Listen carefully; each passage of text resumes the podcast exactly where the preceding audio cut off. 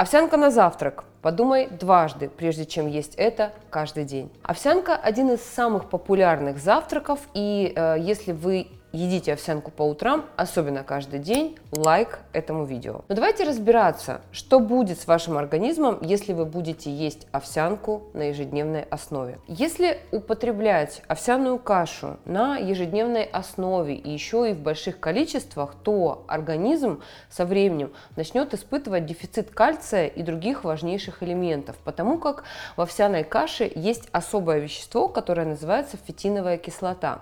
Фитиновая кислота это э, такое вещество, которое затормаживает усваивание кальция в кишечнике и, грубо говоря, деминерализует наш организм, то есть выводит из него самые важные элементы, витамины и минералы. Кроме того, э, переизбыток фитиновой кислоты приводит к тому, что кальций начинает, грубо говоря, вымываться из костей. Для того, чтобы этого не происходило, не нужно есть овсяную кашу на постоянной основе э, каждый день, и все-таки завтрак изо дня в день он должен меняться комбинаций должен быть разнообразный. Но для того, чтобы уменьшить или как-то снивелировать негативные эффекты фитиновой кислоты, если вы все-таки едите овсянку или там какую-то другую кашу на постоянной основе, тогда есть некоторые моменты, которые вы должны учитывать. К каше дополнительно должен обязательно идти белок. Это может быть сыр, яйцо, любой белковый продукт для того, чтобы как-то снивелировать этот эффект фитиновой кислоты. Очень важно, чтобы была клетчатка, какие-то, может быть, овощи, фрукты, может быть, ягоды ягоды. Завтрак должен быть достаточно плотный, это примерно 30-40% от рациона, поэтому это может быть условно и каша, и яйцо, и может быть какой-то цельнозерновой хлеб э, с сыром, и может быть и салат, и может быть, если вы любите какое-то э, там мясное блюдо или блюдо из птицы, ну, в общем, э, завтрак должен быть разнообразный. Если это будет просто овсянка и просто овсянка на ежедневной основе, то вы будете чувствовать на себе вот этот негативный эффект фитиновой кислоты, которая а, в ней содержится. Кстати, еще один лайфхак для нивелирования фитиновой кислоты в любых кашах, не только в овсянке. Замачивайте крупу на ночь примерно на 8-10 часов а, в теплой воде. То есть перед сном поставили эту кашу, замочили, утром слили воду, промыли, варим кашу и добавляем к ней э, какой-то э, белок, может быть какой-то жир да, в виде какого-то масла, и тогда будет у вас полноценный завтрак, и можно не бояться фитиновой кислоты. Давайте еще поговорим немного о кашах зерновых и о крупах. В зерновых продуктах, тех же самых кашах, практически во всех кашах есть э, действительно эм, достаточное содержание белка. В гречке, например, очень много растительного белка, в киноа очень много растительного белка, в овсянке он тоже есть, да, но этот белок, он неполноценен, потому как он растительный, он не сбалансирован по своему аминокислотному составу. Почему я всегда говорю людям, э, которые пробуют веганить, которые пробуют отказываться полностью от животных продуктов, это не очень хорошо и это не про здоровье, потому как ни один источник, даже самый богатый источник растительного белка, например, киноа, да, очень классный, богатый источник растительного белка, он не сможет заменить нам с вами животный белок. А, чаще всего в растительных продуктах, например, в кашах, а, не хватает лизина. А раз не хватает лизина, то и все остальное тоже усваивается а, хуже. И чтобы белок, растительный белок из зерновых усваивался лучше, есть такой э, ценный совет, скажем так, к кашам и крупам добавлять кисломолочную продукцию, где э, лизин есть и где он в избытке. Ну, например, можно сделать гречневую кашу с творогом, да, если у вас нет противопоказаний для употребления кисломолочной продукции. Но давайте вернемся к овсянке. Что считается правильной овсянкой?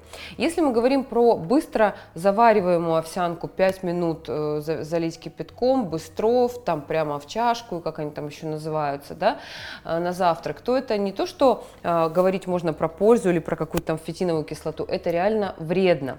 Правильной может считаться только цельнозерновая крупа, либо хлопья грубого помола, сваренные на воде или на молоке.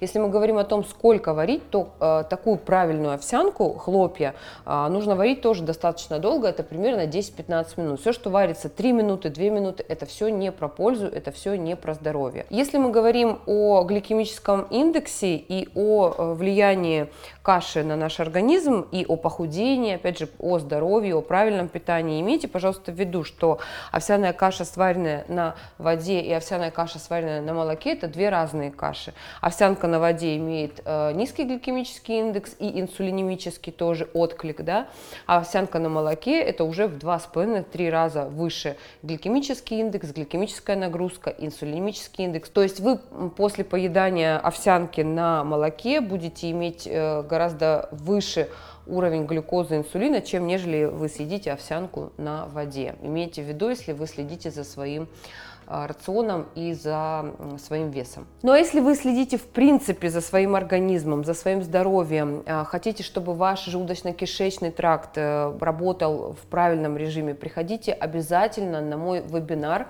который посвящен не только здоровью ЖКТ, но и организму в целом. Я даю прям конкретные пошаговые инструкции, а, как э, сохранить здоровье, как его приумножить, как не набирать вес, э, как разбираться в своих анализах.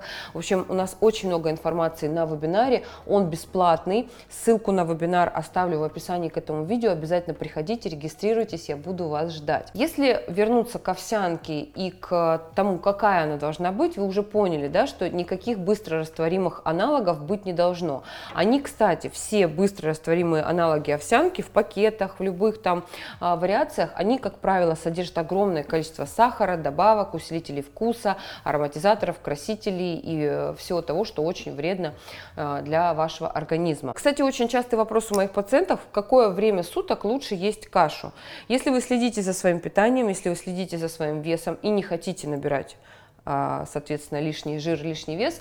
Каши, крупы, любые сложные углеводы я рекомендую все-таки есть в первой половине дня, а конкретно на завтрак. Особенно если у вас, например, а, планируется днем тренировка или какая-то силовая физическая активность. Ну и в принципе вечером а, сложные углеводы, опять же, в виде какой-то каши и крупы, это не совсем про здоровье, особенно если вы следите за своим весом. Кстати, очень классный, сбалансированный и вкусный завтрак с э, овсянка в виде главного ингредиента, это всеми любимый овсяно-блин. То есть э, овсянка э, в сочетании с другими продуктами получается такой, как э, мини-пирог, скажем, мини-омлет, пирог-омлет, непонятно что, но очень вкусно, очень сбалансированно. Тут и белки, и жиры, и углеводы, и э, хорошее настроение. Кстати, очень много рецептов овсяно-блинов и абсолютно разных э, рецептов правильного питания уже есть в моем телеграме. Я там все собираю, я там все выкладываю, поэтому обязательно подписывайтесь на мою телегу. Ссылку на телеграм оставлю в описании к этому видео. Если все-таки подытожить и говорить о том, э, что же есть на завтрак, то если это крупа, лучше все-таки чередовать разные каши э, изо дня в день и добавлять в рацион другие продукты, чтобы это был баланс все-таки и белков, и жиров, и углеводов. И будете тогда мне все здоровы.